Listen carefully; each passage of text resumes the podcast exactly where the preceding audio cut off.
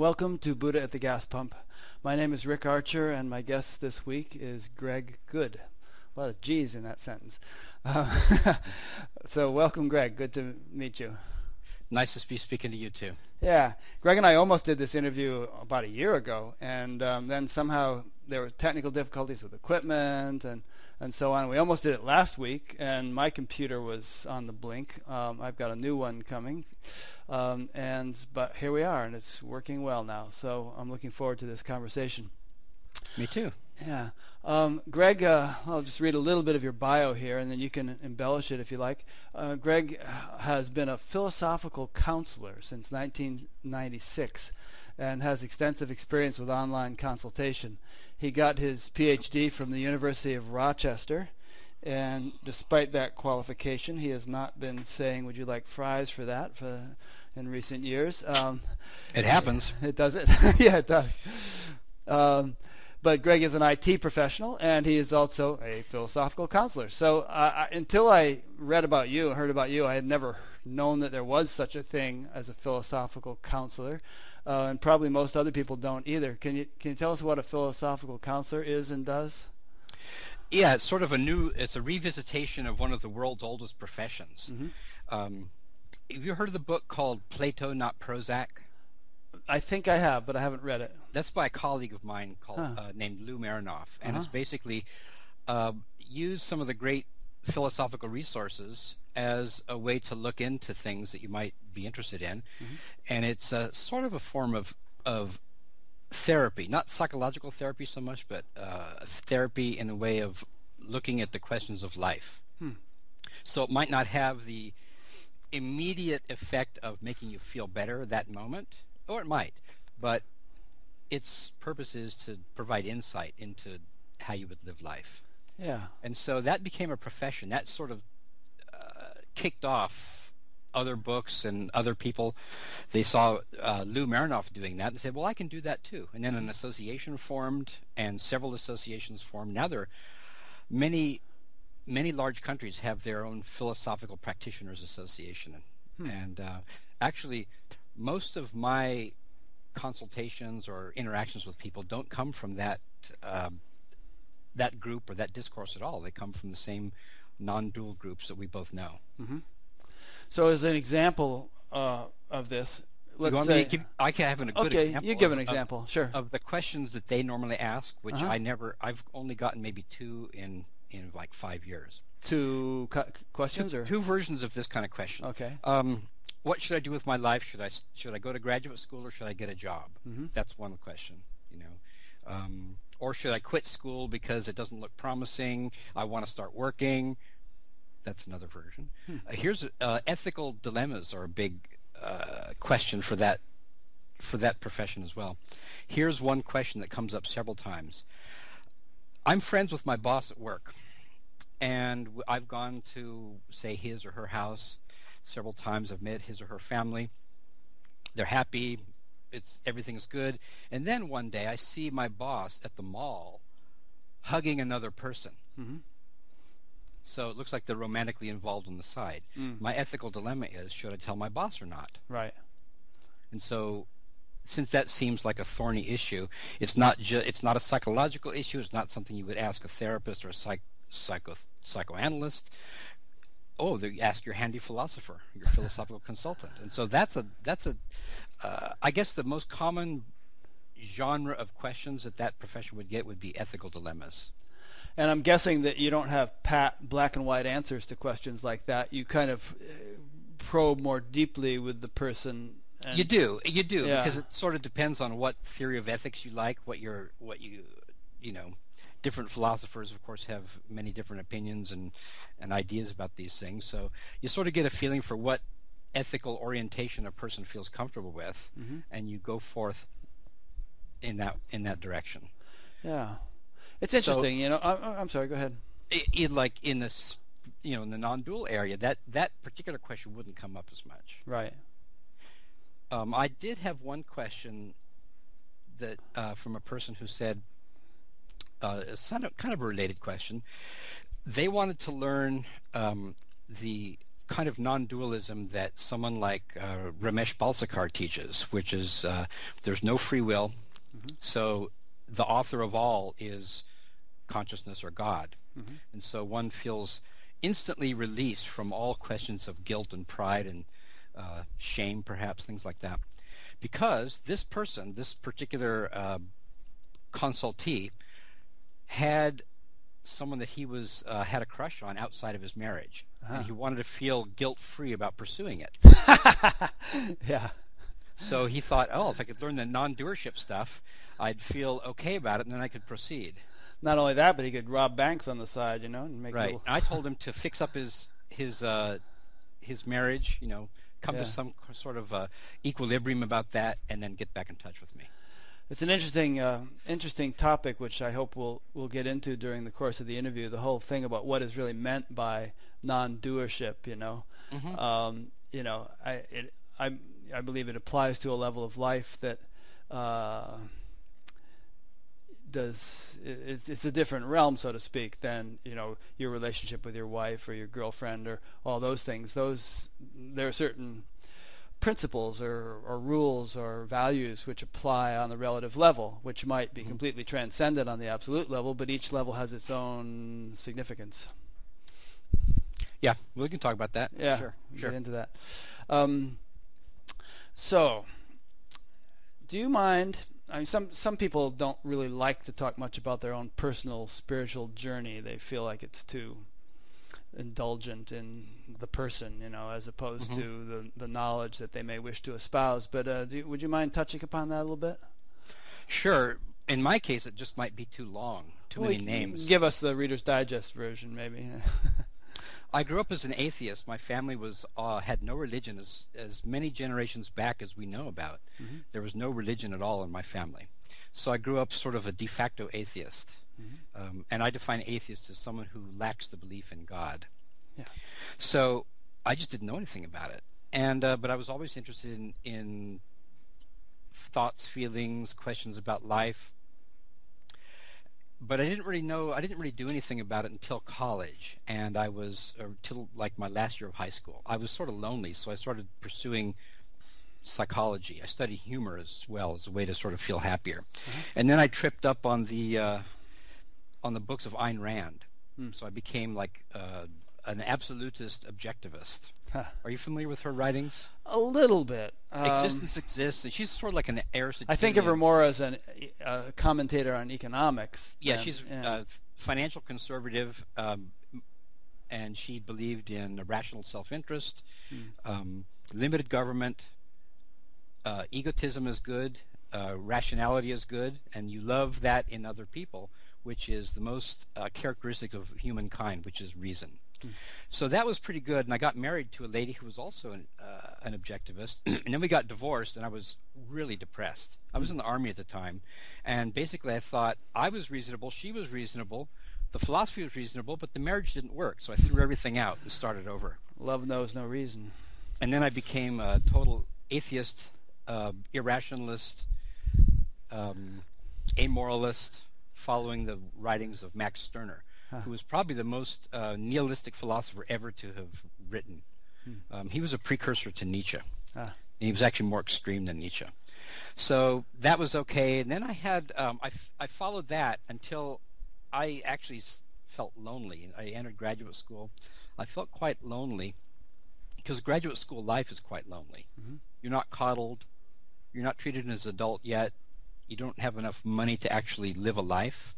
So I actually went to uh, a gospel church with my secretary while I was working in the in the development office, and I heard this gospel singing got under my skin, mm. and it it was healing a really sort of empty, hollow, sore place in me, mm. and so I sort of felt it, it, something something very um, mystical happened, mm. and I felt sort of complete. I didn't feel that hollowness anymore or that lack. And that has never left. And I joined the church and I became a deacon. And this is like the Pentecostal holy roller, most conservative church you can imagine. Wow, that's very interesting. and then, but during that, I didn't feel a um, a I didn't feel an integration between the life of the intellect and the life of the emotion and spirit. Right. Here I was, I was going to graduate school in philosophy, had nothing to do with my church life. That didn't have anything to do with the philosophy. So I was sort of like wondering, hmm, there was part of me that wanted to let the intellect kind of pursue something. I'm surprised you didn't end up switching to a theological seminary or something, or you know, trying to weave religion into your philosophy. You know, that was an option, but our church was too conservative for that. They didn't Uh-huh. really like theological seminary. Too much thinking going on there. So I, I just didn't pursue that route. I knew it was a possibility, but I just didn't do it. Mhm. So then, basically, I moved out of that city, and that was Rochester. I, you know, got my degree. I left, came to New York City. Um, instead of joining the, the the New York City branch of that of that denomination, I just sort of visited different churches. And one day, I was riding my bicycle in Central Park when I found uh, I uh, found this other guy who had the same kind of bicycle I did. So we started talking, and he liked philosophy and all this spiritual stuff too. So he basically turned me on to the Western mystical tradition, Hmm. which was like theosophy, anthroposophy. He was a Rudolf Steiner Right. student. Madame Blavatsky and all that. Right. And so that, since you know that is kind of like a, uh, a hodgepodge of different ideas from Tibetan Buddhism, from Hinduism, from uh, esoteric Christianity, from Rosicrucianism, that turned me on to that whole area of of inner like endeavor that I'd never known about before. Did you have any difficulty transitioning from Pentecostal Christianity to that? Because I mean, there's A a, lot of, bit. lot of A little- guilt laid on you there, you know. A little bit, yes, I did. I Going actually, to hell and everything. In fact, when I found that there were Eastern elements in in Steiner's, you know, Blavatsky's uh, thinking, their background, their the literary sources, I kind of felt a little bit of Ugh, like that. Yeah, right. So mystical Christianity was as far as I could go for a while. But then, as I but what mystical Christianity teaches you, basically in a in a in a word, is that the metaphorical and poetical approach to the Bible, say, Mhm. should be given more weight than the literal. In Mm. fact, that it's all metaphorical. Right. And so that opens up, that basically uh, opens the gates, and it, it frees you from guilt, basically. So I started feeling it was more okay. So as that sort of got metabolized into me, I opened up towards more Eastern, more Eastern um, sources, more Eastern kind of thinking, until the point when there was none of that guilt left. It was all, you know, it was all okay. And then um, out of all those, uh, it was formal traditional Advaita Vedanta that interested me the most. Mhm. And so I pursued that, and that sort of. Uh, this is before a lot of this stuff was on the internet. This is in the early '90s. Right. So um, there were some good old uh, esoteric bookstores in New York before Barnes and Noble sort of edged everyone out. Mhm. Um, and so I found some wonderful old texts, and you know, uh, found some places to go. I joined the Rosicrucians, I joined the Freemasons. I became a 32nd degree Freemason, and you know, wa- wanting spiritual insights and wisdom, and you know, the secrets of the universe. Didn't find them there, um, but I kept looking, and so Mm. uh, this Advaita Vedanta and the uh, the sort of non-dualism that's sort of the the, the essence of that of of uh, Advaita Vedanta was the one that that grabbed me the most. And what I was interested in is what is it that I am? hmm What is it that anyone is? What is it that makes a person a person, or what's responsible for your identity? That's what I was mostly interested in. Yeah. Were you at this point adopting any practices, or you Yes, I was. I was. Okay. I was. Yes, I was. I was. Um, I had an altar. Mm-hmm. I would light incense to the altar. I was looking for a guru at the time, and I didn't know whether it should be a person or what. Um, so I looked around for different candidates, hmm and I couldn't really find any that made me feel like the way people report when they find their true human guru. You know, I tried a lot of the candidates, and it just didn't strike that Right. kind of uh, interest in me. Mhm. So what I what I really glommed onto was the uh, Mandukya Upanishad, the book. Yeah, I heard you But- saying that just this morning. I was listening to a recording of you. What, what was it about the Mandukya Upanishad that you liked it was so so, deep and so direct and so to the point. And Mm. it has quite philosophical, which is sort of a a language that I could speak and under I could resonate with. Hmm. So I said, okay, that really goes to it. And Is I that the one that has that that verse? Two birds sit on the self same tree, and the one bird partakes of the fruit, and the other partakes not. You know that that verse in the Upanishads. Actually, uh, no, it's not. It's all uh. about. Um, it talks about the twirling of the firebrand and the three states of uh, uh wakefulness, dream, and deep sleep. Mm-hmm. It's very, very philosophical. In fact, it's the only Upanishad sometimes it's spoken about as the only Upanishad that doesn't require any faith in the Hindu tradition. Mm. And it happened to be the first one that I read, and it really struck home with me. Mm. So that was, I was doing a meditation about those verses. Yeah. And at the same time, I was looking into regular meditation. Mm-hmm. So I went to um, um, several different meditation centers in New York City and learned, you know, how to sit. Where I, f- it's funny, I was looking for a kind of meditation that was most closely aligned to the to the kind of silence and the quietness and the peace that it that it sort of requires for you to do this deep inquiry. Right. Where I found was Zen. Uh-huh. So for several years, I went to a Zendo in Manhattan, and that kind of sitting and that kind of activity of the mind, which is like a lack of activity of the mind, was perfect for the kind of quietness and the the the grasp of the extreme subtleties that it takes to do a deep inquiry. Hmm. Because if your mind's jumping all around and you're trying to wrestle with some very subtle uh, point of inquiry, you just can't do it unless you can stay on track. Right.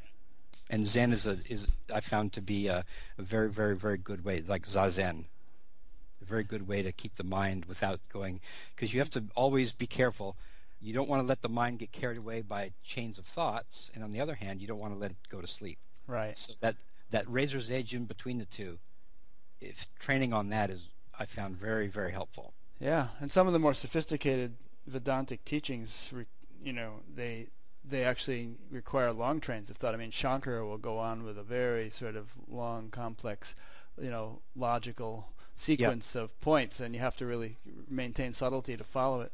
You do, and you do, and so the better you can uh, keep on a chain, you know, keep on track, mm-hmm. the better you can get into those, and you know, the more fruitful those chains of thought will be. Yeah. And I also went to uh, uh, traditional Advaita Vedanta teaching too from mm-hmm. the Chinmaya Mission. They have classes all over, and they study the texts the formal traditional ways. Interesting. It's kind of interesting the way you just went from one thing to the next and were w- willing to not box yourself in with any particular thing that you encountered, but you know you take each thing as a stepping stone. And yeah, you know that I I th- think about that sometimes myself. Like, why was that possible? Mm-hmm. And I think in my life, what um, what made that possible was growing up in California, being sort of a a very open, multicultural place, multilingual place. Yeah. That the only kind of the only time in my life where I ever felt that that monotonic guilt was in the Christian church. Right. Yeah. And I didn't go into it thinking. I just kind of acquired that. It's sort of like part of the institutional. It's part of the ethos. package. Yeah. Yeah. And so as soon as I got out of that, you know, it kind of it, it, it burned off. And mm-hmm. I never had it before, and I never had it since. Yeah. So, um, at what point did you encounter um, Sri Atmananda Krishna Menon, or am I getting ahead of the story? Oh yeah, well, there's one step before that, okay. and that is that um, my main inquiry, all the, I was describing the practices, but my I had one question that I was is, was uh, focusing on this whole time. It took years, and that is, what is it that I am? Hmm. That I was I was truly sincerely interested in that. I wasn't interested in it because someone told me that that's what it takes. I didn't have any conception of the endpoint or at all. I just really was interested in, in that question, in knowing, you know, in discovering the answer. I had no idea what the answer would be or what it would bring or what the effects would be. I was sincerely interested. So I had it narrowed down to, to something whatever it is that I am has something to do with some very, very subtle part of the mind, if at all. Mm. Like it wasn't any part of the body, it wasn't anything you could see or feel or touch.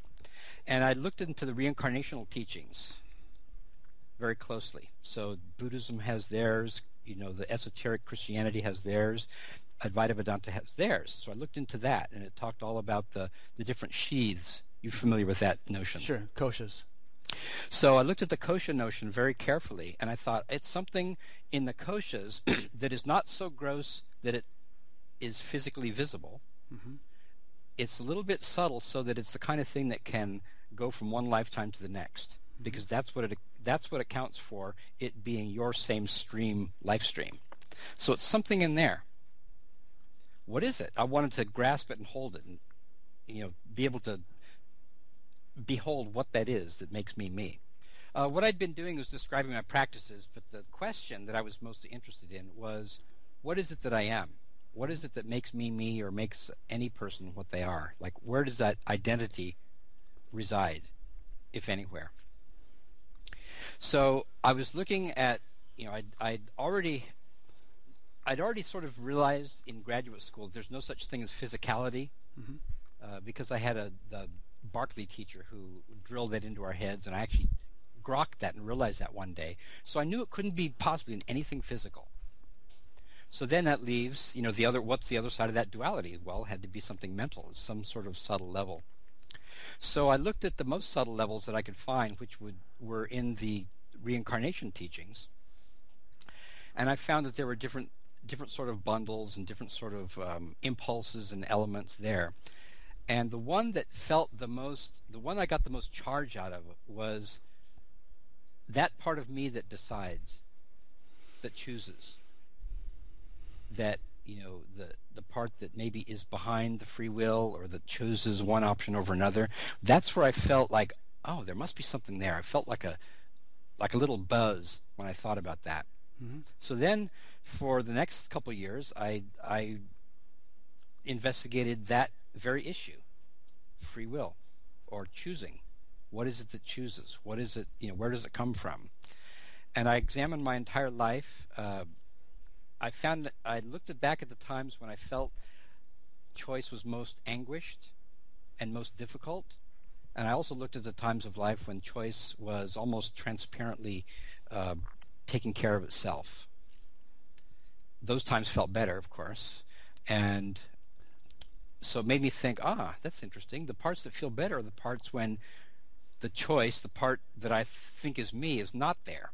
Mm-hmm. So that was very interesting. I didn't really know how to look into it though.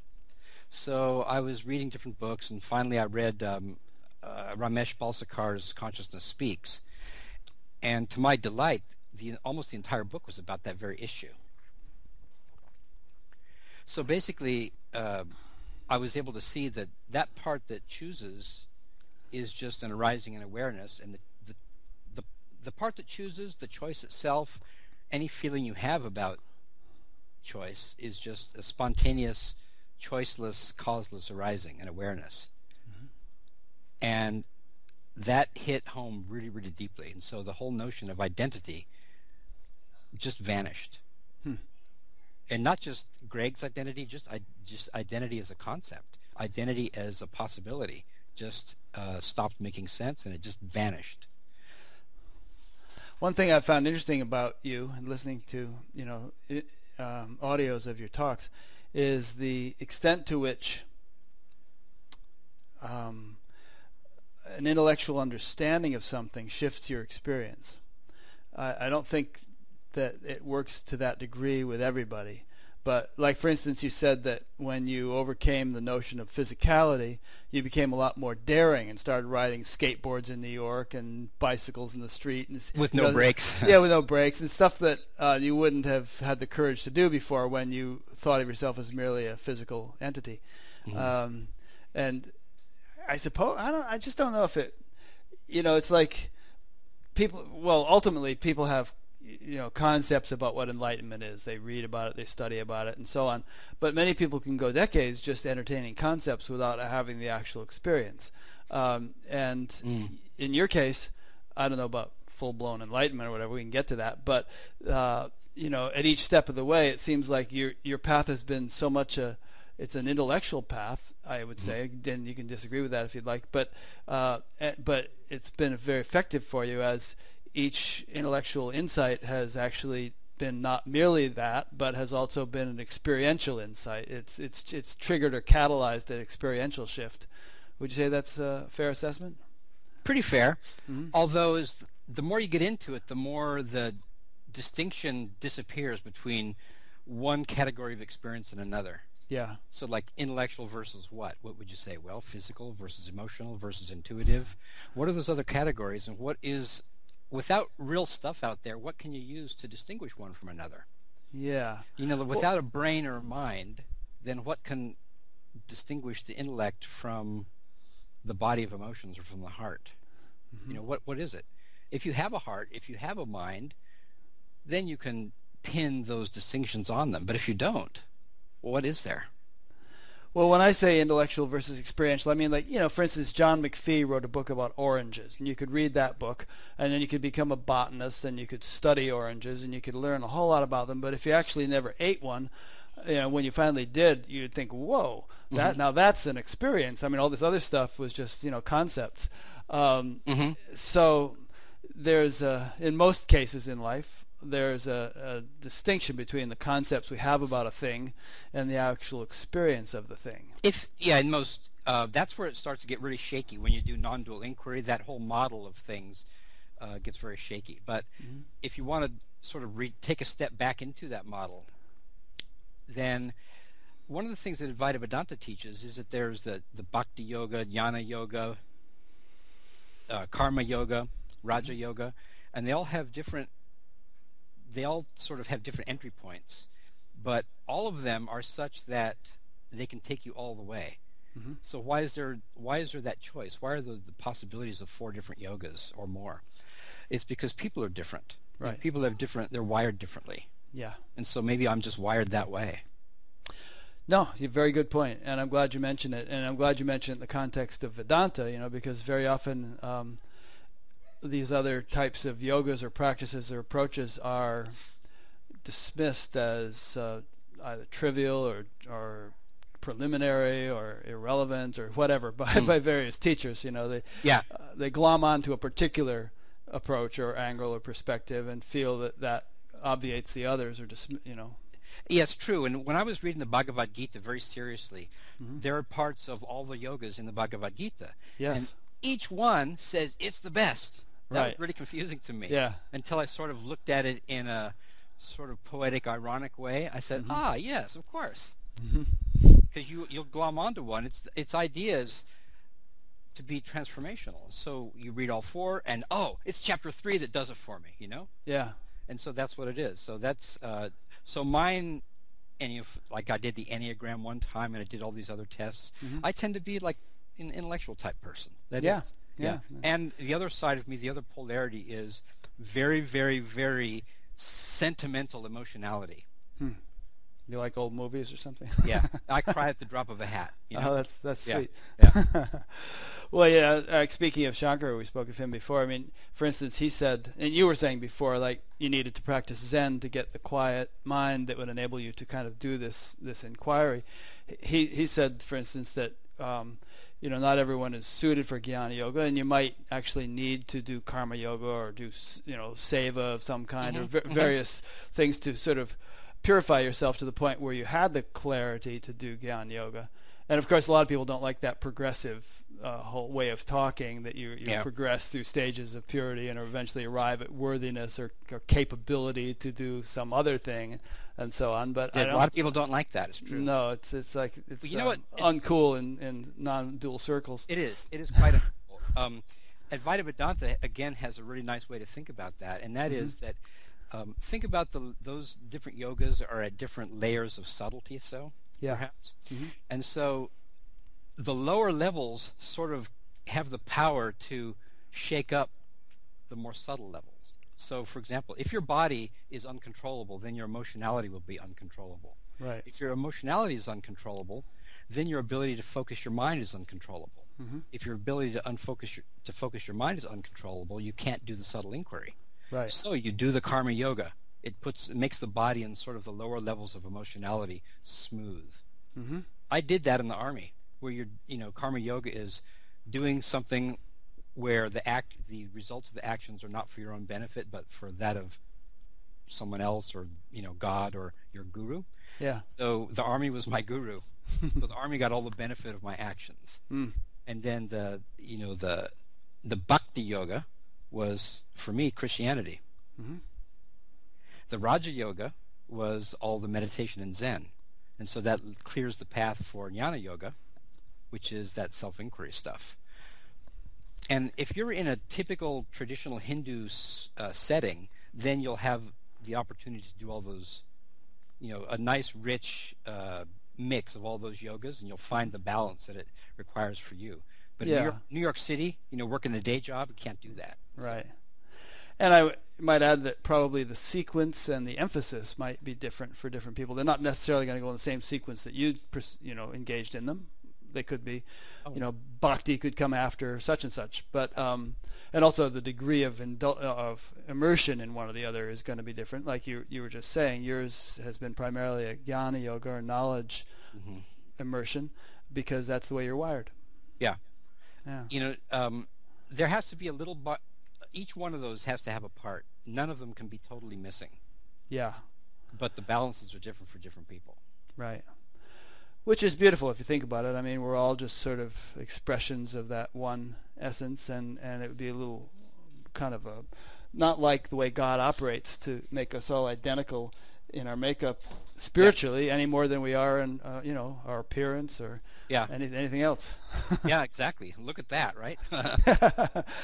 yeah. Um, okay, so have we gotten to the Atmananda Krishna Menon step yet? Hmm. That was next. Oh, good. So here it is, no identity. hmm That would put And you really feel like at that stage, sense of personal identity had evaporated. evaporated. Yeah, there's no, no there's no more suffering. hmm There's no more basis of suffering. What is it that could suffer? Because everything that you could point to or name is nothing but an arising in this in this uh, awareness. So there's nothing there's nothing that is nothing stays. Actually, And nothing- that didn't um, hamper your your effectiveness or your, your Not at functionality or anything like that. You no, because that's you, you didn't have to go sit on a park bench for a couple of years to adjust to it or some some such thing. No, because I'd been thinking about these things for a long time, Mhm. and it- it wasn't a surprise. It was very gentle. Yeah. It's just like ah, aha. I mean, the the moment was you know big and it had like you know fireworks and stuff, but after that, um, it was ah, mm, Yeah. like that. Um, and I had a day job, and I had already been integrating these spiritual activities with my uh, professional activities, you know, my day uh, my day to day life. I'd been riding my bicycles and stuff like that, so everything was sort of integrated and rolling along. Mhm. And so, but so Atmananda's teaching has a, a name for that place I was. Of course, in in Ramesh's teachings, there was that was be it.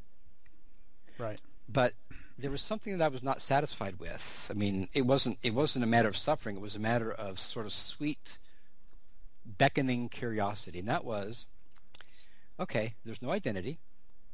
There's no phenomenality. Everything, if there is anything, is an arising in awareness, and it n- doesn't stay, doesn't go. But there seemed like this very distinction between arising and awareness itself. Like, what is that? Hmm. That doesn't seem like it's non-dual.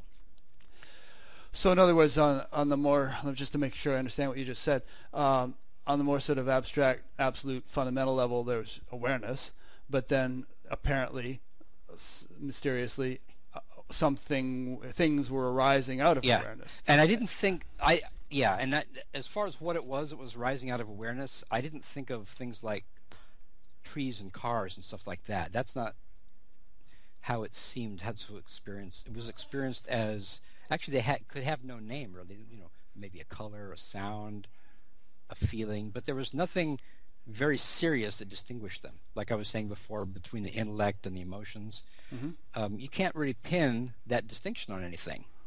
But you could certainly distinguish a tree from a car. You'd be dangerous if you couldn't.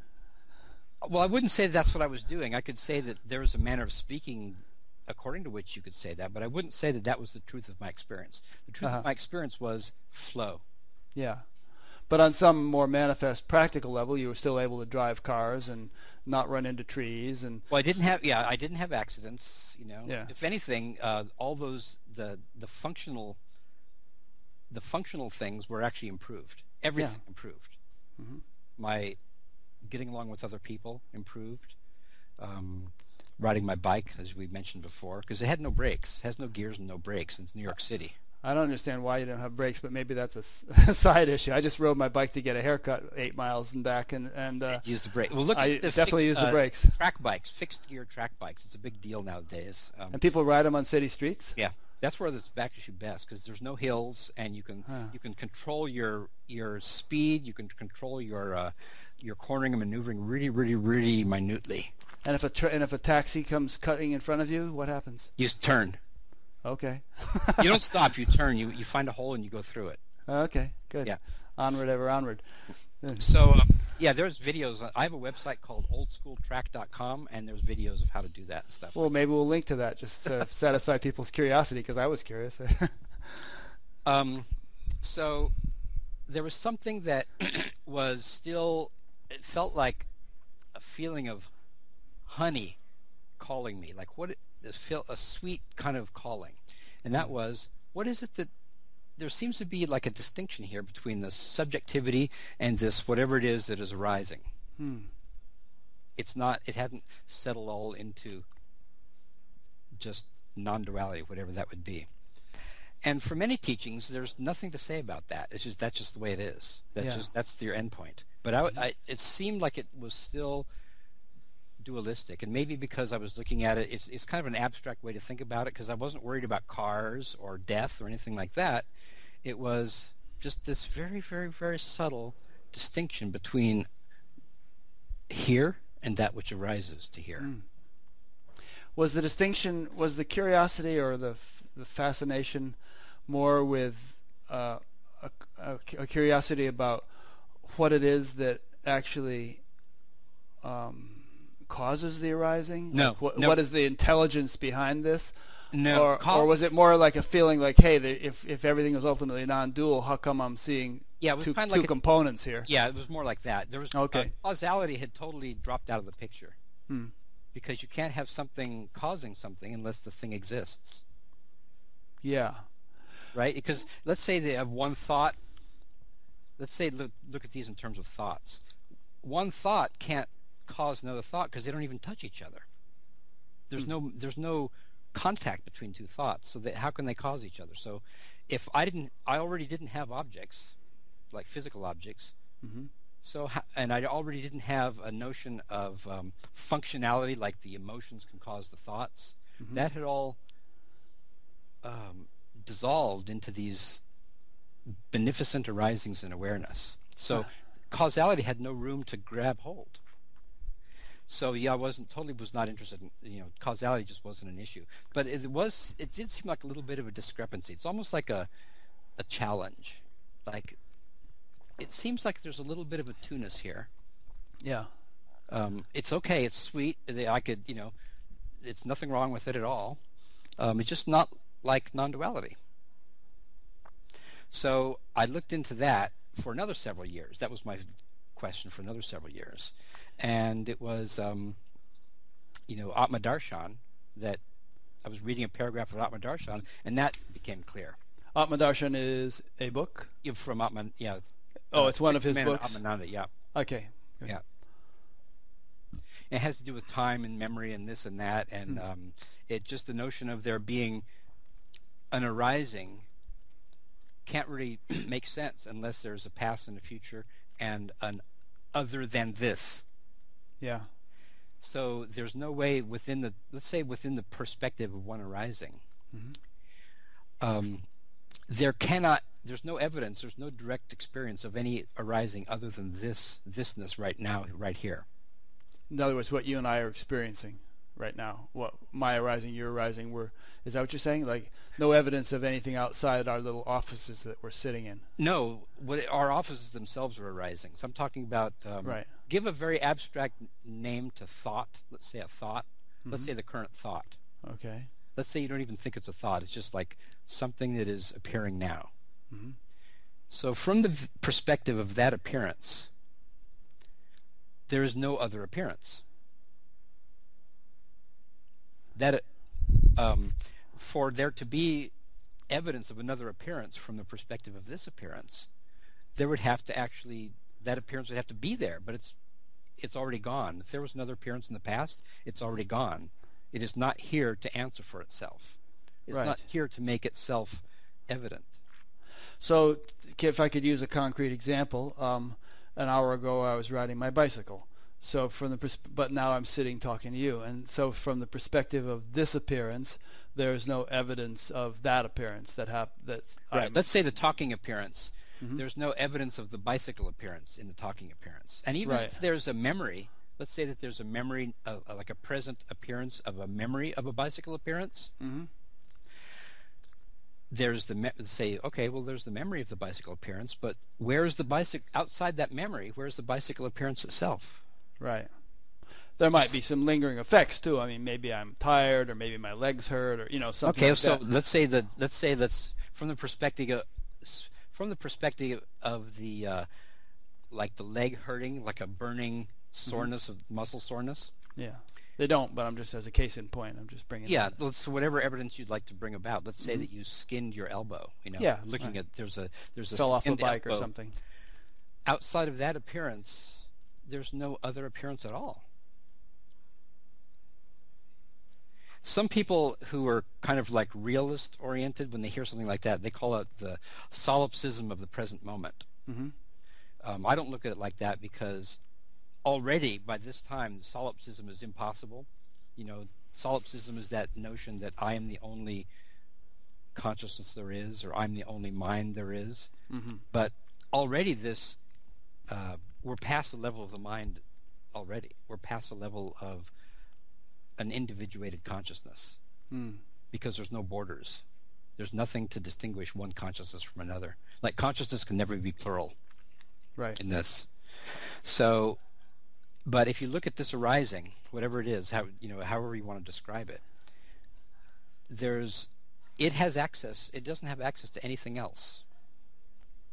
And even if it seems to, it's just an appearance of access. It's not true access. So what that led me to was, if there can't be two, then there can't be one. So the notion of arising itself just evaporated Hmm. altogether. And so that duality evaporated as well. And it's Huh. never come back. If there can't be two, there can't be one. Um, I'm trying to think of a way of making this a little bit more concrete. and- it's not concrete, I know. No, it's not. That's the problem. But you know, I'm thinking of people who are listening to this and scratching their heads, and, and I'm doing. I'm scratching my head a little bit, and I'm trying to think. Oh, well, you know, how can we make this really clear to people? Can you think of anything that there is only one of? Uh, the only thing I could think of is if we, you know, think of oneness itself, or, or consciousness, or you know, totality, or Brahman, if you want to use that word, that you know contains everything within it, uh, and no- nothing other than that actually level- ultimately exists. Level I was talking about, but can you think of anything else? No. Okay, that's what I'm talking about. So, so the, Yeah. the elseness disappeared. Yeah, I mean, I can think of things that there are many of, if we Yeah. want to put it that way. Many, That- there are many cups, and there are many cats, and That's exactly my point. For there to be anything phenomenal at all, there has to be the ability to have more than one of them. yeah.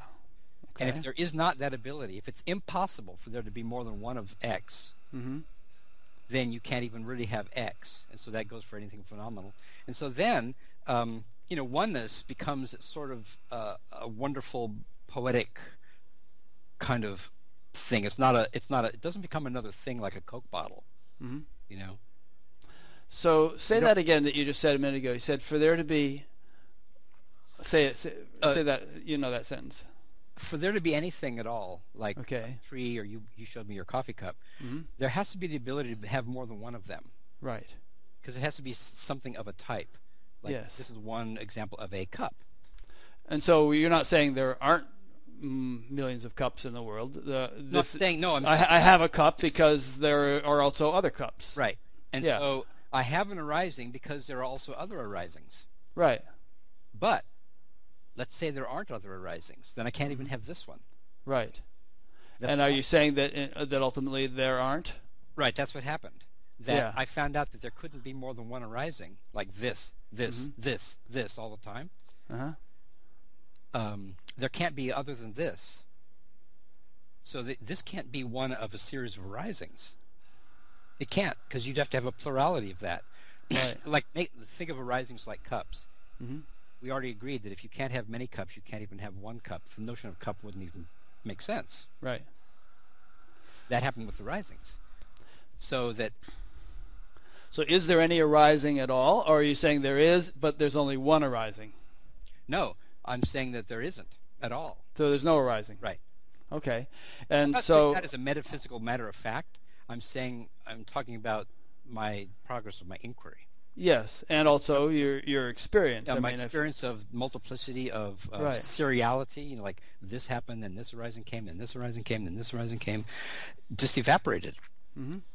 and yet you live a very dynamic, demanding life. You you work in New York City. You know, you work with Mm. computers. You you navigate traffic on a bicycle with no brakes. Um, you know, and uh, so obviously you're you know you're not sitting in a cave with your eyes closed. You're you're Right. doing you're doing really dynamic stuff, and yet you're saying that in the midst of all that, there's no rising. Right. I wouldn't say that it's certainly and definitely and truly the case that I'm doing all the things that you mentioned, Right. Yes. or that you're doing them either. Because if you are doing them, then there, there then there's an arising. There's Let it- things yeah, let- things being done. Yeah, let it be a manner of speaking that we're speaking about. You know. Yes. So good. I'm not against a way of speaking. Yeah. Like I didn't start talking funny or Mhm. acting funny. Right. You know, uh, um, I continue to ride. I ride a different kind of bicycle now, which is called a recumbent, which Yes, I've seen those. Yeah. where you lean back and your legs are forward and stuff like that. Yeah, Yeah, they're cool. So you better have a big flag on it so pe- trucks don't run you over. It's uh, something to think about. You know. yeah. Yeah. Um, so that's interesting. So I'm just kind of, you know, I mean, I used nitty gritty examples of what you apparently do in your apparent life, um, and you're saying that this this understanding experience thing is so grounded that in the midst of what others would perceive as a very diverse and dynamic existence, um, for you, uh, if I can say for you, I realize that has its problems, but there is there is really just no rising, and so if there's no rising, then what is there? Just um, s- pure silence everywhere, oneness, uh, an oceanic sort of state with little Yeah. apparent ripples on the surface. Not even the the notion of you asked what is there. The, that whole notion just evaporated. Huh. Like for a, a, little while after that happened, I lost my ability to talk about this. Cause But no- not about but not about mundane things, just about this. yeah, it made no more sense. And uh, then I then I realized, like the notion of talking about an arising or you. You mentioned you, like for some for some teachings or people, perhaps the word you or I is charged. Oh, you have to really dance around that word Yeah. when you're talking to some people, you know. Well, for me, all words are like that. yeah. I mean, all nouns, they all terminate in consciousness anyway. I mean, where Mhm. do they point? Well, there's nothing. What is there to point to? Yeah. When a word, when a word starts up, it arises from consciousness. When the word stops, like stops, where does it point? It points right to consciousness. It goes right to Mhm. consciousness in that model. So, all words are as uh, free or as problematic as the word you or I Mm. that's maybe why I didn't talk, start talking funny. That I didn't adopt a special language because it didn't seem. For a while, I was kind of, mm, but it didn't seem like there was any privileged way to talk about this. That any way Yeah. was any other. I think the reason people who talk that way talk that way is they're trying to convey uh, the nature of their state or their experience, and and they they don't want to mislead people into thinking that there really is someone in here, you know, some isolated entity who is talking. And so they, they kind of dance around and use you know this one or I don't know Yeah. I can't I But- can't do it myself but Yeah. well, uh, this body why or is that? Why is that from here it is seen that such and such you know Yeah, but I think that's kind of an incompleteness because why would other words be unproblematic, but that would be problematic? yeah Like, why is it not across the board? I, I think I agree. I mean, some teachings kind of target one particular issue and if you're if you've come up through a teaching that targeted the i or the self or the those personal pronouns Uh-huh. then you might not then you might want to dance around those but not feel you should dance around the other stuff but Mm. i'd either always dance or like not dance Yeah.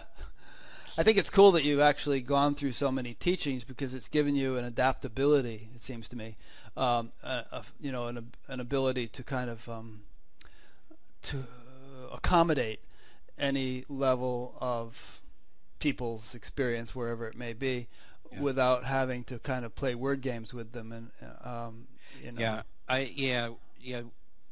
Um, I remember when non-duality first hit the internet mm-hmm. in the like mid to late 90s is when it was really hot. People were discovering this uh, non-dual ways of speaking.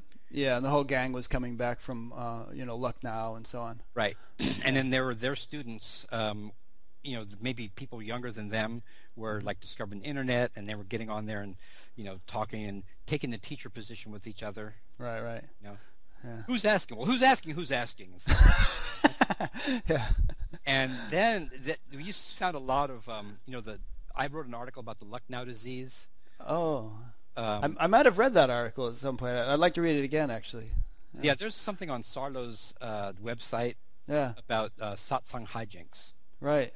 You know, some of the some of the dramatic issues that come up during those things. You know, mm-hmm. but that that kind of that, that was a that was a thing for its time. You know, kind of melted yeah. away in the early 2000s. Yeah, there's still some remnants of that around, actually. Yeah, I think. Yeah, I think so too. Um, I, I kind of run into it interviewing all these people and, and, and then people getting on my site and leaving comments and having discussions with each other. I mean, there's there's still kind of flavor of that. Yeah, and you know, I I noticed something. I noticed something about the. Re- I'm interested in rhetorical studies, and I'm I'm I see something about the rhetoric of these comments, and that is that it's all people adopting the role of teacher versus the other. Like I'm telling you something. Mm-hmm. And I sometimes think of that as being a product of their own experience because their own, the teachings that they have um, consumed mm-hmm. have been these oracular little, you know, pointers. Maybe they've spent years with I am that. Mm. So if you look at so what has a person done? They've you know for five years they've read little bits that tell you what to do and what to do and how to see things and where to go and what to ignore and stuff like that.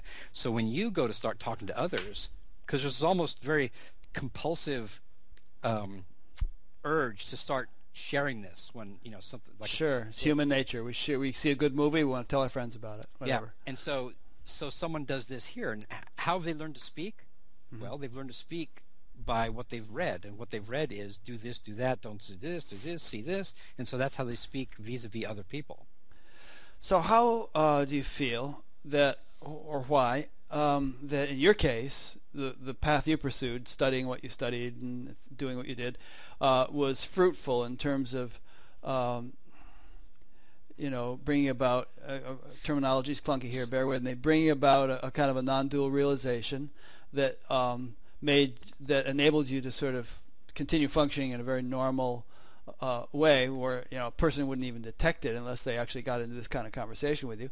Whereas the kind of people you were just alluding to on these discussion groups and who uh, never seem to make that kind of progress. They they seem to have gotten stuck in terminology and and entertaining themselves in squabbling over who's more non-dual than whom. Mm-hmm. Mm-hmm. yeah. Um, that's a very interesting question. I think part of it is my pluralistic background and my openness to these different approaches and teachings, and that I snuck up to non-duality. Hmm. Um, I went through these different um, different teachings and different layers and levels, pretty much on my own, and I didn't kick any of them in the pants when I changed to something else. You know, I remained friends with them. Yeah. You know, I I um, I saw them as as just alternate routes. And there's something else too that I did this at a time before it was on the internet so much, and so mm-hmm. I didn't have people to compare myself to. Mm. So I never, it never dawned on me to compare, like to think of myself as having a state, and to have that state compared with someone else's state. Um, it never, it never uh, dawned on me to think about things like that. Did you have any friends or many friends during this whole path yeah, that I you did. could sit around and chat with and hash this stuff out? Um, my friend, my bicycle friend, the, the Western Mystic, mm-hmm. the the Steiner fan, um, he and I lost contact after about a decade. And then the people I used to go to satsangs with, I went to satsangs after like the Ramesh the Ramesh incident because I wanted to talk about this stuff. Like you said, I wanted Yeah. to share and talk, and and I did meet a lot of people, but the conversations were always one way. That was always them telling me about their experiences. No one ever asked me about mine. So when you went to satsangs, you meant like you know well-known Advaita teachers or non-dual teachers who would come to the city, and you'd Yeah. you'd go you'd go and sit I met in there. scores of them. Yeah, Yeah, probably all the ones, all the well-known names. yeah, yeah. Yeah. And the people, you know, so we we had uh, the attendees would be friends with each other. Mhm. You know, we actually helped um, host and sponsor many of the teachers as well. Mm. And so, um, the yeah, the converse. Yeah, I've met, and I'm friends today with many of those people still. Sure. Yeah. Did you ever uh, get tempted to do satsangs yourself? Um, no, I don't. For a couple reasons. I don't know if the format is is. I don't know if it's that effective actually. Hmm. Um, Why? because so much of the focus of the satsang is being like the teacher Hmm. or wanting to be close to the teacher. Um, Do you think that the better teachers dis- dissuade that kind of um, attitude? Discourage it? um, I think they do something in addition to that. Uh-huh. You know, I think they the the private teachings are good Yeah. because you can really narrow down what you know what's going on with a particular person. Mhm. But just open questions and you know um, the amount of transfer of, of benefit from one person's question to another person's answer might not Yeah. effective for a particular person. If that's all that's done, if there's stuff in addition to that, I think it could be wonderfully effective. And another thing is I don't have that much time. I'm still working my day job. Oh yeah, yeah, sure. Of course, some teachers say that you know the main thing is not so much what they say, but the energetic transmission that takes place. You know, in that setting, Mm-hmm. somehow it, it's contagious. Yeah, they do say that. Mm. And if that were really, if that were transmittable, the way that, um, like, HIV is, or something, then the Then- satsangs would really be wild scenes. then we don't have it, Yeah, right? yeah. Whatever it is, it would it would not be so difficult. Hmm. I think there is something to that, though. There is. It may not be as, um, you know, it might be some people get it, some people don't, and there are degrees to which people get it, and so on. But I think there is something about sitting in an atmosphere that's saturated with A certain kind of energy. certain Yeah, kind of energy. It can it can kind of attune you to that same energy, Sure. and, and for So- some people that can actually be a major transition thing. It can. Um, the energy is sort of like any kind of charismatics at all. You know. Mhm. That's Yeah, right. like when you, when you went to that church and heard the, the gospel singing, and it, Yeah. it, it it shifted you in a ir- irreversibly. yeah, in a, cer- in a you know, certain like, way. Like one particular um, guitar string, the strings all around it are vibrating a certain way, and that will start Yeah. to vibrate in the same way. Sure. Yeah, yeah. But then when the strings stop vibrating, they stop Yeah. vibrating. So if it's a matter of vibratonics or something like that, this has to go. It has to be something a little in addition to that. It can't be. Yeah. It can't be the whole thing. No, but it, uh, you know, metaphors break down. But perhaps with human beings, something is retained, uh, or maybe not always, but you know, or, or perhaps as you were just saying, if supplemented by other things that, that are also necessary, it Yeah. it can be one um, engine on the train that will, you know, help to bring about realization. Yeah. Because that that's uh, that's very important to the bhakti yoga path. Yes. Yes. That's the, you know the the being in the presence of is very important in that particular. Sure. And some That's what- people are are put together such that that's their that's Mhm. their resonance. yeah. You know, they could read. And I know, I have a friend who spent ten years with I am that. hmm You know, he didn't follow teachers too much. Just reading it over and over. Yeah, and it really, really, really helped. Other Yeah. people, um, it's just so much lettuce leaves. You know, Yeah. it's just so much word salad, and it just you know they need to feel something in the heart. They need to see a, a human presence in front of them that they can Mhm. identify with and be close to. Yeah. And that's very. Without that, it just nothing will start moving. Right. So people naturally gravitate to what they need ultimately, I think. You know, and if they don't, then they'll gravitate towards something, something else. else, and until something will hook. Yeah. So something will kind of like hook on that. Ah, and they'll feel it and they'll go forward in that direction. Right. Yeah. Now, speaking of the heart, you said a little while ago that you know you're still a, a softie. I mean, you, you you watch some movie or something, or I don't know what, but things that could easily make you cry. Mm-hmm. Um, what's going on there, in terms of you know there being no arising and it's all one and nothing ever happened, and yet uh, there's an kind of a, a uh, I, I hate to use the word abnormal because there's nothing wrong with it, but you know, it's a sensitivity or an emotionality that is a little bit uncommon, maybe. Yeah. Um, I guess there's two questions. What is it like? What is uh, like how to talk about this? Well, we're Uh-huh. talking. It's. I don't think talking about this is any different from talking about day jobs or bicycles. hmm It's not a special kind of category of stuff, you know. It's just part of the way that what, the way Greg ticks, just the way you. Yeah.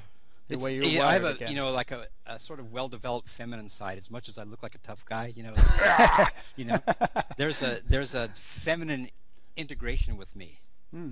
there too. You know, Has always been, or something that that evolved over time. it's always been. Oh, It's always been like many of my best friends have been women Uh-huh. Through my life, and I've always liked talking about thoughts and feelings. Which I remember when I was growing up. Oh, guys don't talk about that stuff, you know. Right. And Huh. but I could talk about that stuff with like my sister and you Mhm. know female friends and stuff. Did you ever remarry?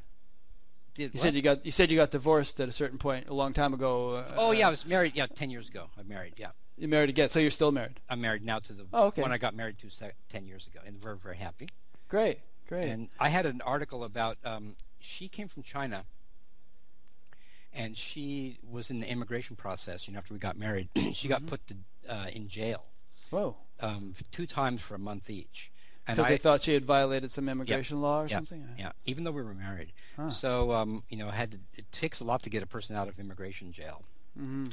and you don't even know sometimes where they are because they move you around. I know there was a great movie. I forget the name of it, but it was set in New York, and somebody went to the immigration jail. And uh, Oh yeah, that's the one um, where the guy learned to play drums. He learned to play conga. yeah, yeah. Yeah, I like Yeah. it very much. He was this uptight guy living up in Westchester or something. He had an apartment down in the city, and he came down. and He found some people were in it, you know, and he, he ended up making friends with them. Anyway, Yeah, he was a. Uh, I can't remember his name right now, but he was a longtime character actor, for whom that's his first starring role. It was, I know, and I think he was actually nominated for an Oscar for Yeah, that I think he role. was, yeah. Or he might have even won it, but at least he was nominated. And, uh, anyway. and we're we're together. We're happy. And I wrote an article about Kuan Yin. She had prayed to Kuan Yin hmm um, every day, and they lit. You know, they lit. Uh, she didn't have incense to light, so they they um, rolled up toilet paper tubes, cardboard Mm. toilet paper, paper tubes, and um, had had that as their incense. And uh, she did lots of chants and pray, praying and stuff like that. And I wrote an article on the internet saying Kuan Yin helped my wife get out of jail. Wow. And people said, "Wait, you're non-dual. How can you believe in Kuan Yin? That's not very non-dual." uh huh. like it's okay to talk about my wife. That's not non-dual. I mean, that, Yeah. that's not a violation. But Kuan Yin, um, have you noticed that there's often a, a kind of a materialist bias in non-duality? Very much so, and I actually often try to counter it by things I ask and say during these interviews because, you know, I feel that, um, you know, life in all of its mystery and richness and has many strata, and if we want to acknowledge that there is a wife or there is a cup or there is a bicycle, then who knows what other wonderful things there might be, many of which we might not even be able to perceive. For all I know, there Yeah. really is a Kuan Yin, whatever that may be exactly Yeah. and and the existence of that doesn't in any way conflict with uh, the non-duality of, of life in its ultimate, you know, value. Yeah, that's a wonderful kind of openness, and especially if it's if the basis of this, I mean, this kind of non-duality that we're talking about is is like has a basis in awareness. hmm And there's other kinds of non-duality, but that's this one. And so, for a person who thinks that everything is awareness, why are cups more permissible than bodhisattvas and angels? Yeah, yeah, I mean, the angels are less; they're more subtle than cups. So why are cups okay? You know? yeah. Very good point. Yeah. Yeah, and in fact, I mean, if you if you respect. Uh, if people respect sort of traditional teachers and so on, most of the ones you can think of um, had a very devotional side to them and, And kept it. and kept it, or it perhaps even became more pronounced after their you know Well, realization. That that actually uh, ties into another question you asked Mhm. about my um, sentimental side. Yeah. Um, my company sent me to to Tokyo for for work for about Mhm. uh, three four weeks one time, and so I went to one of the places I toured to was Kamakura, which is a, the heart of medieval Buddhism in Japan. Mhm. And so I saw the Kamakura Buddha, the 34 foot uh, statue of you know copper Buddha, and for the first time in my life, I broke down and started crying in front of a spiritual icon. Mm. All the time in Christianity, it never got me just like that. You know, I had respect and the kind of softness in my heart, but it never like made me break down and start crying.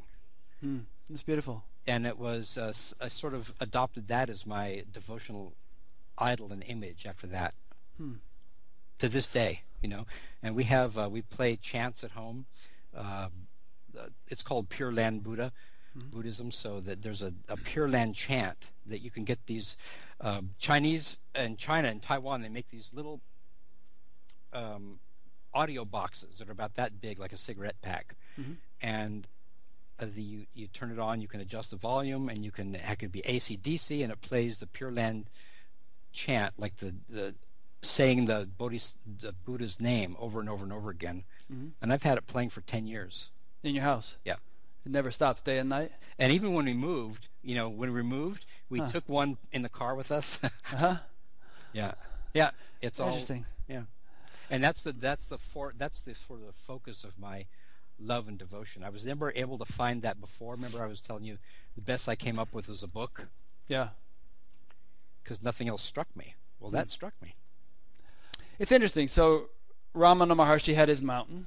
It was his object of devotion.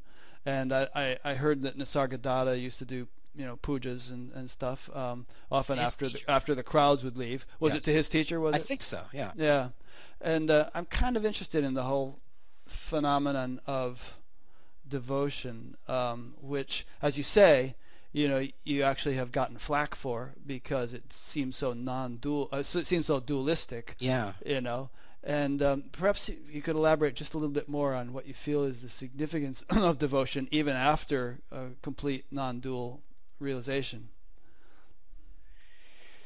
Does it add sort of icing on the cake? Is it does it sort of add sumptuousness or more? Um, well, it does. It does bliss or it, whatever. It, it, does all that. It's not something that you. Um, it's something that sort of comes automatically.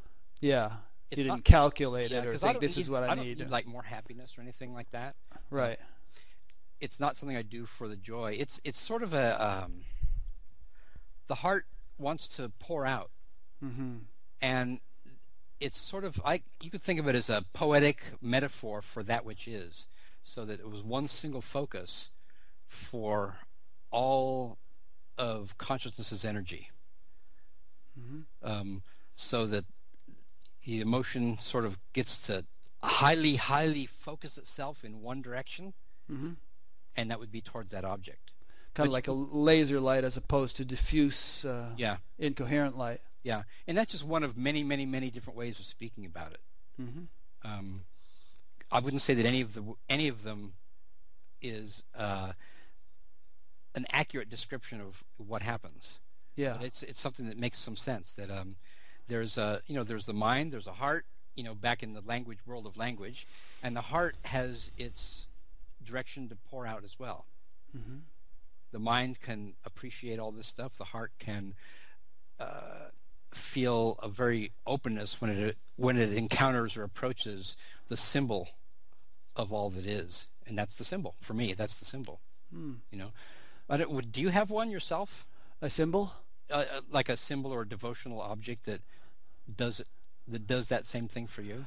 Not really. I mean, I um, I had, uh, you know, I was with Maharishi Mahesh Yogi for many years, and I felt a, a, good deal of devotion for him. And eventually, I, I left that movement. And these days, I go to see Amma, the hugging saint. I've mm-hmm. been doing that for about ten years with my wife, and I have a little little picture of her right here on my desk. Oh, cool.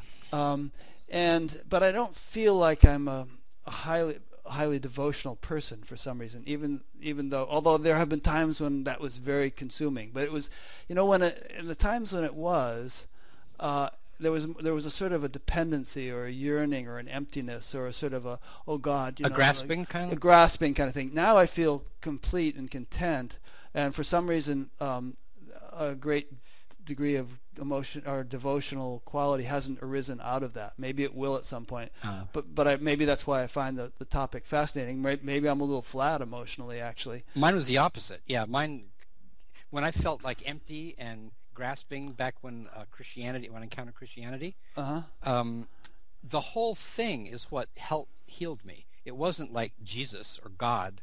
Right. It was the church, the the kindness of people, Right, the whole congregation, everything. Every Yeah. it's very nurturing, very, very, very nurturing. Yeah.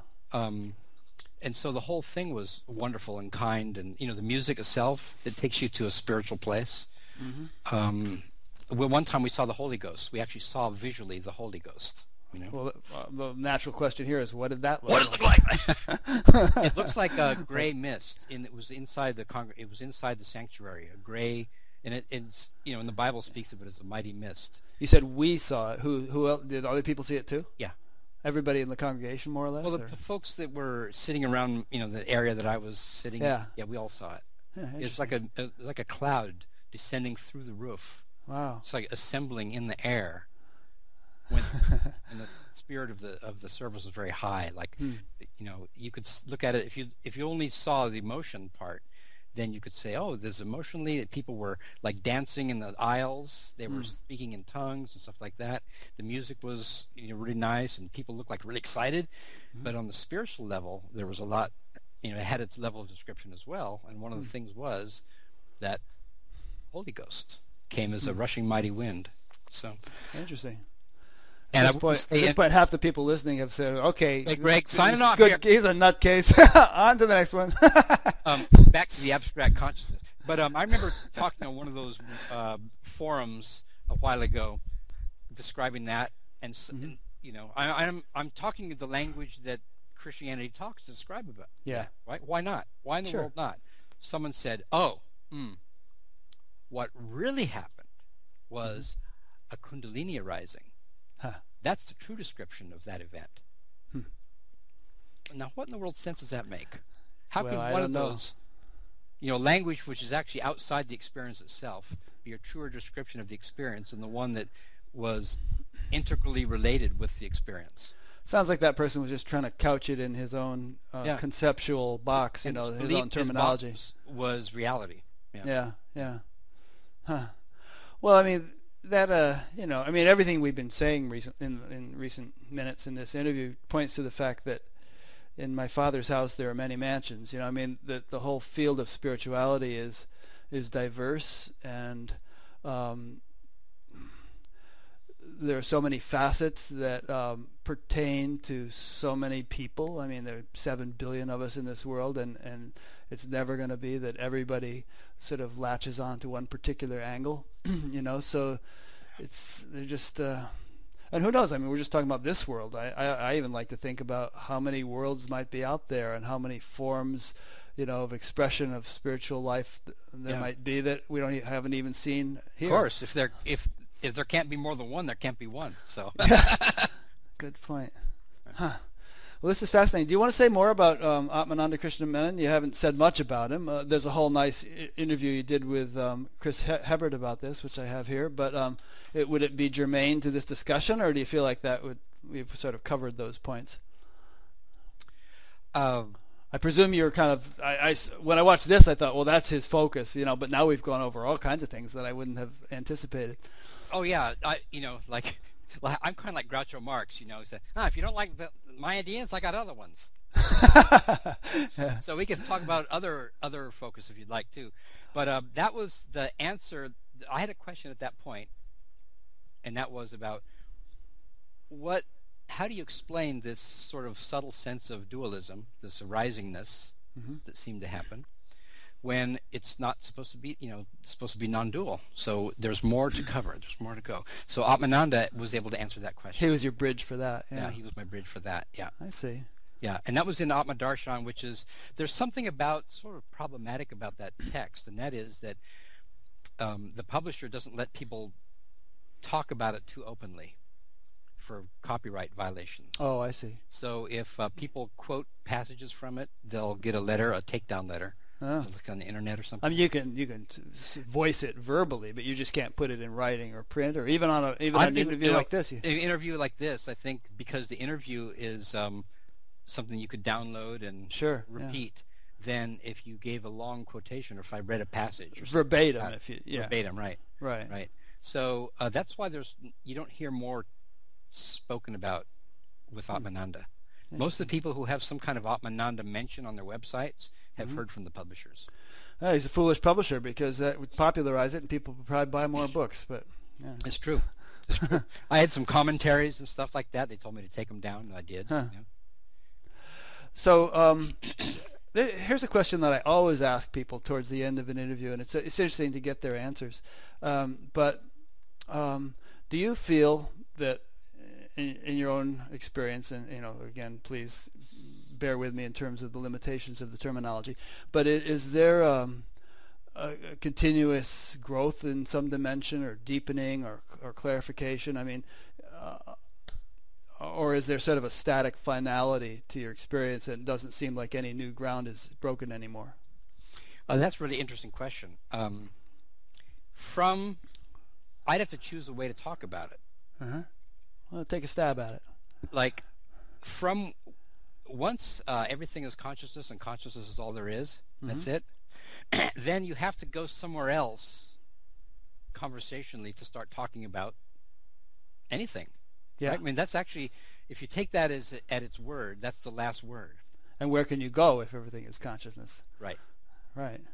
So I actually had that question as well. Um, what can you do with this? So I started looking around and reading, being kind of intellectual kind of person. I started looking at different ways of talking about talking, Mhm. different ways of explaining why it's not a violation of non-duality to talk about stuff. Right. And so I looked into, you know, a lot of things about language and stuff, and I looked into the emptiness teachings as well, which had always interested me, even when I was studying the, along the lines of um, Advaita and non-duality that way. I was looking into the emptiness teachings, you know, the, the classic Buddhist Madhyamaka teachings. Mhm. And they have um, a lot to say along these lines, a lot, lot, lot. And um, so I did I did more growth and sort of learning and, and metabolizing of that kind of viewpoint. And that sort of came at a time, kind of a handy time too, because over the last three or four years, I've been studying that for like 12, 15 years. But after, in the last three or four years, I've noticed that there have been people who've written to me and some other teachers I've heard from who don't grok the whole consciousness notion. Hmm. The oneness, consciousness, awareness is the basis of all things. They don't get it. They don't. It just doesn't strike a chord with them. And so, what can you do? I mean, if they're interested in the sort of the fruits, the lack of suffering, you know, the the ending my suffering, the ending of um, you know, having having such a jumpy, anxious mind that I can't think straight. They want to have relief from that. What can you do when non-duality has some pretty interesting, uh, pretty authoritative sounding discourse about it? But if you don't grok the main idea, what can you do? Yeah. So maybe you're So- not their guy. Well, Or, I mean, or- I don't think or myself you're going to say someone's guys. I, I became a different guy. No, I, there's other teachings. Yeah, yeah. And so I've been sort of teaching people the emptiness teachings, the Buddhist Okay. teachings. And in that teaching, it's okay to talk about everything, including your question about continual growth. Mm-hmm. There's a way that that sort of um, within the bed of that teaching, there's room for that. There's no room for that. I remember a friend of mine asked one of the non-dual teachers at the SAND conference, um, "Is there any end?" He was was a trick question. Mhm. Is there any end to the consciousness notion? Mhm. Does it remain something that is always there? Like, is it always something that is going to be part of your language from the rest, you know, from then on? And the person said, well, yes, it is, because if it ever disappeared, it, that disappearance would have to happen in consciousness. Mm. and so that sort of seemed like a sort of uh, maybe a rigidity in one's attitude towards language. Hmm. I mean, could there be other ways to talk about this stuff? You know, I mean, like you said, House of Many Mansions, and one of one of the uh, one of the mansions would be this other teaching that I have started to to help people with is emptiness teaching, and basically that one um, allows for lots and lots and lots and lots of um, continual growth with no the only endpoint really is full Buddhahood, which no human being has accomplished, you know. So it leaves lots of it, it basically takes the pressure off everybody and leaves lots of growth for for anyone. So That's like, interesting. you know, like you've heard of the uh, Zen teachers and the the perhaps the uh, Vipassana teachers who said after 20 years of teaching meditation, I needed psychotherapy. No, I had not heard of that. Uh, I've had I've heard of people who had been teachers for a long time or something who ended up needing psychotherapy or flipping out, but um, I hadn't heard that specific reference that you just gave. There's a Zen teacher, and one of the um, Joseph Goldstein, I think maybe was mm-hmm. one of the the Vipassana teachers. You know, the insight meditation teachers. So, have you ever heard of a non-dualist or a satsang teacher who has actually had something like that happen and has integrated that into their teaching? it would be um, like almost. yeah, I know there are teachers who are just very uh, all embracing and who would recommend it and and so on. Um, but, but, I can't say you wouldn't find anybody who said, "I am consciousness," and oh yeah, then I needed psychotherapy. Yeah, I mean, not so much. Not, there's no room. What I'm saying is, I'm, I'm, making actually a point about the discourse, not mm-hmm. about the person. Right. There's no room in the discourse for that to be spoken of. Yeah. Because there's no after. Right. I know that you know there I are teachers like, for instance, Adyashanti is very open about this. He says, "Oh, maybe you need psychotherapy. Maybe you need drugs." Yeah, you know, but would he say that he ever needed it? No, he probably wouldn't. Yeah, that's what I'm saying. Yeah. I've known lots of teachers who've gone to resources like that, but it never mm-hmm. ends up being part of the teaching. Yeah. But in that other teaching, you know, there's room for it. Yeah, that's interesting. Yeah. So what I'm making is a, not about people, but about about the discourse and what resources the discourse actually gives you to work with stuff. It's interesting that you are able to put on the different hats of you know slightly different teaching methods rather than just referring people to that you know saying go go go to that rather you know you're saying okay I'll I'll teach you that. Well some things I yeah some if a person wants to learn about um, I've had a lot of people ask for something I was not qualified at all to teach them and that was um, Kundalini yoga. Sure. So you just referred them to somebody or whatever. Yeah yeah. Yeah um I've had several people that I've interviewed who told me that earlier in life, sometimes before they even got on to any kind of interest in spirituality, they actually had an experience where Ramana Maharshi came to them, and they and they didn't know who he was, mm-hmm. but they had this vision. They'd be walking down the street or sitting in their bedroom or whatever. Ramana Maharshi would come and think, "Whoa, what is this?" And then maybe ten years later, they'd be in a bookstore and see a, see his picture, and then get interested. And, and so, I find that interesting. I think it's it's. I, I wonder what's actually happening there. Um, I wonder whether you know Ramana Maharshi in some way, shape, or form is is still an entity that is kind of coming to trigger people's evolution or something. And I'm wondering what you would say about that, and what you would say about what you expect to happen to Greg Goode after this body dies. Mm. Mm. Um, I don't really have anything to say about that. Uh, no, nothing like that has ever happened to me. Right. As like talking from the viewpoint of a person. Mm-hmm. I've never had that kind of thing. and there's also something that is kind of tricky with that, that those reports always come after they know about Ramana Maharshi. Well, no, so several people didn't. You know, they, who's this Indian guy? In fact, there's this one woman. She's she, breaking she, up again. Uh, I think it's recording okay. So okay, as long as, I, long as I just can, not hear you very well. Oh, sorry. Um, there's this one woman. She was rather young at the time. She just had this fervent desire for truth. She she sat on the edge of her bed and said, "I want you know, I just demand that some, whoever knows the truth come through this door. And then she kind of went to bed. She woke up in the middle of the night, and Ramana Maharshi was sitting on her bed. Uh-huh. She didn't know who the heck it was. She threw a pillow at him, and, yeah, didn't, I, I didn't, read that. Didn't discover until years later who he actually was. Is that someone in India? No, it was an American. Someone I interviewed. I forget who, which person oh, I know it was. who it was. Uh, Pamela Wilson. Yeah, Pamela. Pamela. Yep. There you go. Well, if I mean if um, if someone can appear at one point, why can't they appear at another point? Like if if if you look into physicality and you can't find physicality, mm-hmm. you can't find a true physical locus for like personhood. You can't find a molecule. If you really really look, you can't find uh, something that is brutally physical with no sentience and no no awareness attached to it at all. So if that's the case, why should Ramana Maharshi only be able to appear like later in life rather than earlier in life? Why would he mm. only be able to appear in the physical sense and not in the uh, subtle sense? Right. What? What? Yeah. Uh, I see no limitations to that at all. Yeah. Well, it kind of harkens back to what we were saying about Kuan Yin. Uh, is that the right pronunciation? Yeah, Kuan Yin.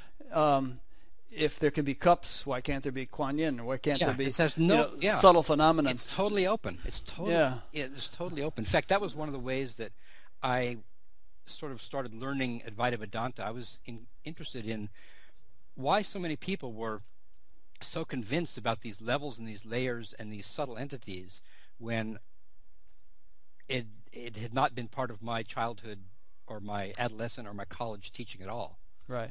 So I looked into it a great deal, and I took some classes in, in like clairvoyant, you know, clairvoyant training and stuff like that. I did really well at it, and I thought, yeah, this, you know, th- this, yeah, there's no nothing to object to. It's it's if it's as real as a cup, you know. Yeah. So that leads me back to the question, um, and this may maybe you regard this as a frivolous question. I don't know, but uh, do you feel that when you die, when Greg dies, um, there will be any continuation of some uh, seed of individuality, uh, or uh, as if as is apparently the case with Ramana Maharshi, if if those people's accounts are true, or do you feel like that it's the old sort of drop into the ocean thing and that's it for, you know, or is this just a kind of philosophical speculation that you can't really touch? Um, these are all parts of Orthodox teachings. Like these Yeah. questions and the answers to them are all part of the Orthodox teachings. Mm-hmm. And what the Orthodox teachings say is that before realization, there will be some kind of continuity. Hmm. And they have different ways of talking about what, what's responsible for the continuity and where it will go. Mhm. And after realization, that continuity stops. Like for Advaita Vedanta, it stops altogether. That then the drop drop goes back into the ocean. It stops Mhm. being a drop because it doesn't think of itself as a drop anymore. Right. And in Buddhism, um, it stops being a drop unless you want to continue as a drop to help other drops. The bodhisattva thing. Right. Yeah. So those are the orthodox answers, and then there are the, you know, what I would call the deflationary non-dual answers, like uh, Nisargadatta would say um, to people in certain question, you know, according to the question, he would say, well, what, what makes that continuity yours? Hmm. So what makes you think that even if there is a linkage, that it would have anything to do with you? Yeah. So in other words, like, don't worry about that stuff. Yeah. You know, It does seem be a little another of a- phenomenal chain, you know, Uh-huh. that happens. So, uh, to t- to talk about this question to me doesn't seem like it's independent of of adopting one of those discourses. You know, And you and you have no particular um, intuitive insight into it yourself, aside from traditional teachings that you've read or anything like that. yeah, because I how could you? I, I don't see a possible way for me to to detach my intuition from Mhm. some traditional teaching. Okay. Like- Isn't that the kind of question I usually ask? It seems a little esoteric and maybe even frivolous, but I just, for some reason, I was curious as to how you would answer it. Yeah, I well, I think that the I did have intuitions along that line before. Hmm um, when I was really inquiring along these things, Yeah. along the lines of these things, and it seemed to me that the difference between one arising and the next arising was very analogous to the distinction between one life and the next life. Hmm. So, in other words, um, one arising, it arose and then it subsided back to that global witnessing awareness. Then another rising came. So its home is awareness. It never gets like detached from awareness. It's nothing other than awareness. So then you talk about the arising. of self. Is that second arising the same as the first, or is it different? Hmm. Like, how would you talk about that? And so that, for me, that pacified the whole question of what happens after I die. Mhm. Is that different from deep sleep? Like, can you really ask that question seriously unless you think you're the same person on Tuesday that, as you were on Monday? Like, I hadn't thought that for decades, that Yeah. I, I'm the same today as I was yesterday. So the question really is the same. You can sort of collapse that into what happens in deep sleep. Like, to what extent am I there? Do you have any f- experience of your body or your mind during deep sleep? No. By definition, no. No. So you have no way of saying that the, even the world is there when you wake up. How do, how do you know it's not a new world? So that's very analogous to being what happens after you die. Hmm. So you know, between every thought, I die. Between every day, the deep sleep, I die. And the per, that that which arises next is neither the same nor totally different Hmm. from that which went before. Cool. Okay. Um, That's the conversation stopper. it is. I mean, I you know I could keep badgering you with all kinds of little questions that come to mind, but I think we've I covered a lot of stuff. Yeah, ground. fun talking. Yeah, I love this stuff. yeah, it's interesting, and and you know I find you particularly enjoyable to talk to because you're not afraid of. I mean, you don't have the sort of monolithic uh, message. You're you're not afraid of exploring. You, you have explored so many things in your life so far, and uh, I think it kind of made you what you are as a as an exponent of knowledge. Somebody who is kind of like malleable and flexible and open to all kinds of possibilities. Yeah, yeah. I value. I think that's good. I, I I'm glad you said that. I I value that. I think it's useful. It's helpful, and it sort of speaking as a person. It feels good. Yeah. It feels good to not have a barrier with like a person or an approach that that confronts you. Mm-hmm. You know, there's always there's always a, a an engagement. You know. Yeah. No, I feel like you're one of the most non-fundamentalist people I've ever spoken with. Um, you know, I mean, there are plenty of fundamentalist non-dual people around, There are. It becomes its own religion. It really Yeah. does. Yeah. and they Yeah. get they get into these heated arguments with each other and so on, and you know, about defending their particular flavor of it. Yeah, I know. Yeah, yeah, yeah, Uh. Anyway, but that's life. yeah, yeah. Okay. Well, thanks, Greg. Okay. This this thank has been great. I'm glad we finally got it together to do this. And thank you for pushing me to get better equipment because, um, well, made this better, and maybe uh, I'll interview you someday.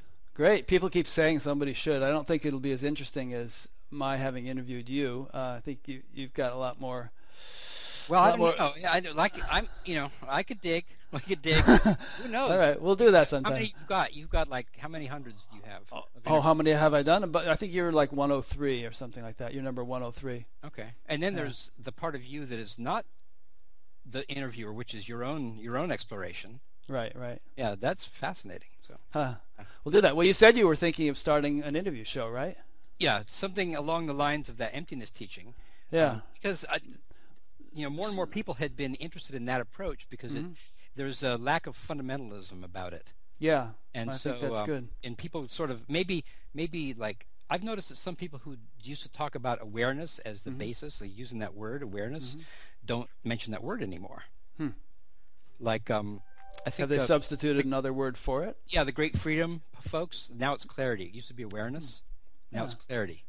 Think Well, that's kind of interesting because awareness sounds like more like an object. And It does. clar- It's- clarity sounds more like a quality. Yeah, it sounds like a real thing, like awareness. And Yeah. plus, it's um, it's sort of, you know, when scientists talk about that awareness and consciousness, they key it like to an individual biological entity. Like Right, each, to the brain. each one has their own awareness. Right. So um, yeah, so maybe the you know maybe the time for that word is kind of like you know past. Huh. Yeah.